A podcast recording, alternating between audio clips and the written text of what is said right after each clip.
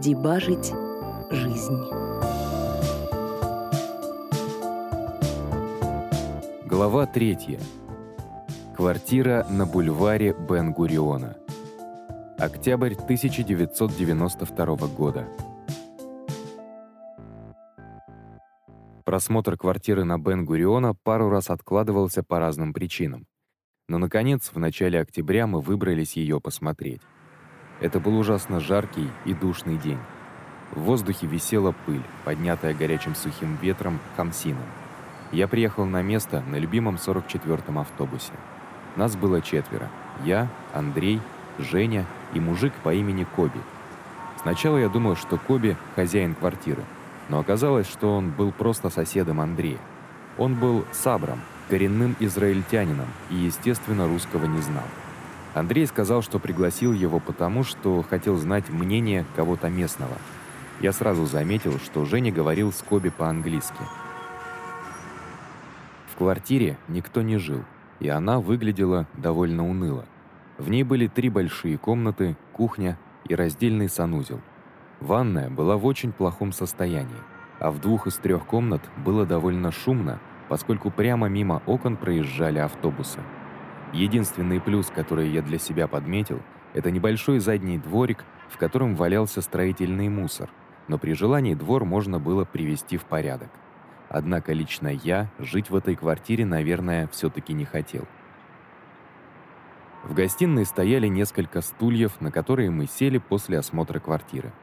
Выходить на пекло не хотелось. В приоткрытое окно к нам зашел серый потрепанный кот и лег на свободный стул. Женя с сильным акцентом, но вполне уверенно спросил у Коби: «What do you think?»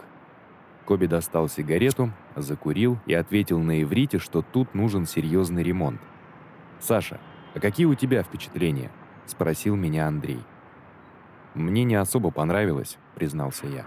«Но если купить, чтобы продать, не знаю». Женя встал и нервно зашагал по комнате. «Пап, нормально, если я расскажу Саше всю схему?» Андрей развел руками. «У нас появился более интересный план. Это нам как раз маклер подкинул. Сейчас попробую объяснить». Я не знал, как реагировать, и действительно приложил усилия, чтобы вести себя, как будто все нормально. Женя сел на тумбочку и продолжил. «Есть такая должность – оценщик квартир.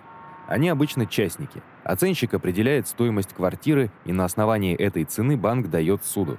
Банки не всегда обращаются к оценщикам. Они это делают, когда квартира необычная или цена кажется подозрительной. У того маклера, с которым папа познакомился, есть свой оценщик, который за небольшое вознаграждение может завысить цену на квартиру, и таким образом мы получим большую ссуду». Последний ход я не понял. «Зачем нужна большая ссуда?» – спросил я. «Условия ссуда довольно хорошие, и выгодно взять как можно больше. Эти деньги можно вложить еще куда-то. Я тебе потом расскажу». Тут я окончательно решил, что мне нужно выяснить, что происходит. Творилось что-то непонятное. Мне было тяжело подбирать слова, но я все-таки спросил. «Ребят, извините, что задаю этот вопрос, но... Женя, тебе 10 лет. Почему ты этим занимаешься?» Все молчали. Был слышен только гул машин на улице. Ни Женя, ни Андрей никаких эмоций не выражали. Коби, который, естественно, не понимал, о чем мы говорили, курил и гладил кота. Все, включая животное, пристально смотрели на меня. Наконец Женя заговорил. «Я пока не могу ответить на этот вопрос. Давай сначала подпишем договор на квартиру и контракт между нами. Адвокат тут в 5 минутах ходьбы. Пройдемся?» На меня давили, и это давление ввело меня в некое паническое состояние. Вдобавок к этому от меня еще что-то скрывали, что тоже было неприятно. Все происходящее показалось мне каким-то адским спектаклем, настоящей булгаковщиной. Если бы кот заговорил, я бы совсем не удивился. «А что за контракт между нами?» – вспомнил я. «Это те условия, которые мы обговаривали», – подключился к разговору Андрей. «Там все очень просто. Ты читал Швейка Ярослава Гашека? Там есть изумительный момент про контракт». Я хотел сбежать как можно скорее, и чтобы от меня все отстали. К счастью, я догадался сказать, что должен подумать денек. Андрей дал мне 2 листика, отпечатанные бледным точечным принтером. Документ был составлен на русском и иврите. Мы попрощались, и я пошел к остановке автобуса. Дома я попытался разложить все по полочкам. Даже если не обращать внимания на все странности, связанные с Женей, к авантюре с квартирой возникало много вопросов. Возможно ли сдать эту квартиру в аренду? Чтобы люди смогли там жить, требовался серьезный ремонт, а это дополнительные деньги. Действительно ли она вырастет в цене? Андрей так и не объяснил, откуда он знает про тот самый большой проект. А без него квартирка не похожа на хороший вклад. И вдобавок вся эта махинация с оценщиком выглядит уж очень подозрительно. Стоит ли в нее ввязываться? Мы договорились, что я дам ответ на следующий день. Но, если честно, я струсил. Чтобы не тянуть и не мучить себя, я позвонил Андрею в тот же вечер, но никто не брал трубку. Только в 10 вечера я дозвонился и вежливо отказался от всей затеи. На той стороне провода было слышно искреннее разочарование. Но сильно давить или пытаться меня переубедить Андрей не стал. Сказал только, чтобы я сразу сообщил, если вдруг передумаю. На следующий день я был так погружен в мысли обо всей этой истории, что вместо того, чтобы выбросить мусор в бак во дворе, приперся с ним на работу. После того, как мои переживания по поводу квартиры отошли на второй план, я начал анализировать то, что я, собственно, увидел. Десятилетний ребенок, который говорил совсем как взрослый, много чего знал, решал вопросы на равных с отцом. Что бы это могло быть? Первое, что я предположил, Женя был просто вундеркиндом, то есть очень одаренным ребенком. Но что-то не сходилось. Такие дети обычно все-таки ведут себя как дети, просто очень быстро осваивают какую-то сферу типа шахмат или математики. Женя, как я понял, увлекается программированием, но его необычность заключалась совсем не в этом. Вдруг меня посетила ошеломляющая догадка, от которой аж голова закружилась. Было очевидно, что Женя говорил не как ребенок, мыслил не как ребенок и вел себя совсем по-другому. Значит, он был намного старше, чем выглядел.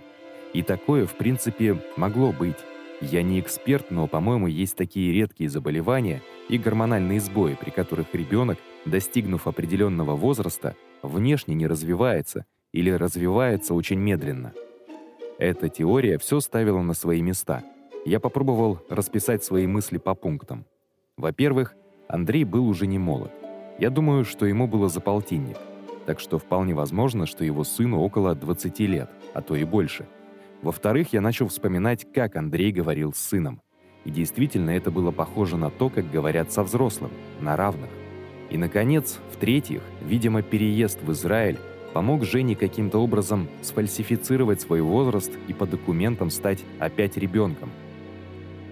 Я рассказал обо всей истории и своих догадках моей жене Тане, которая была учительницей. У нее был большой опыт работы с детьми, и мне было интересно послушать ее мнение. Она сказала, что о таких случаях не слышала. «И кроме того, зачем ему притворяться ребенком?» — спросила Таня. «Пока не знаю. Может, просто чтобы чувствовать себя комфортно.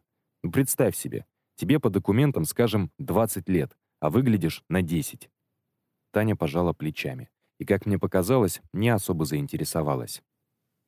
Своей гипотезой я поделился также с Русланом. Я не стал ему рассказывать абсолютно все, что со мной происходило, а просто предположил, что у Жени мог быть некий синдром замедленного физического развития. Руслан только удивился и не понял, почему вдруг я так решил. Меня это очень расстроило. Неужели только я это замечаю? Но Руслану я не особо доверял в таком вопросе. У него не было детей, и, возможно, он не чувствовал разницы. Меня продолжала интриговать вся эта история с Женей и квартирой. Мне было ужасно любопытно, сумели ли они ее купить и чем вообще занимаются. Но так получилось, что сначала не мог до них дозвониться, потом навалилась куча всяких дел и проблем, а после этого прошло уже порядочно времени, и было неудобно звонить. Так или иначе, я не видел Досочевых 2 года.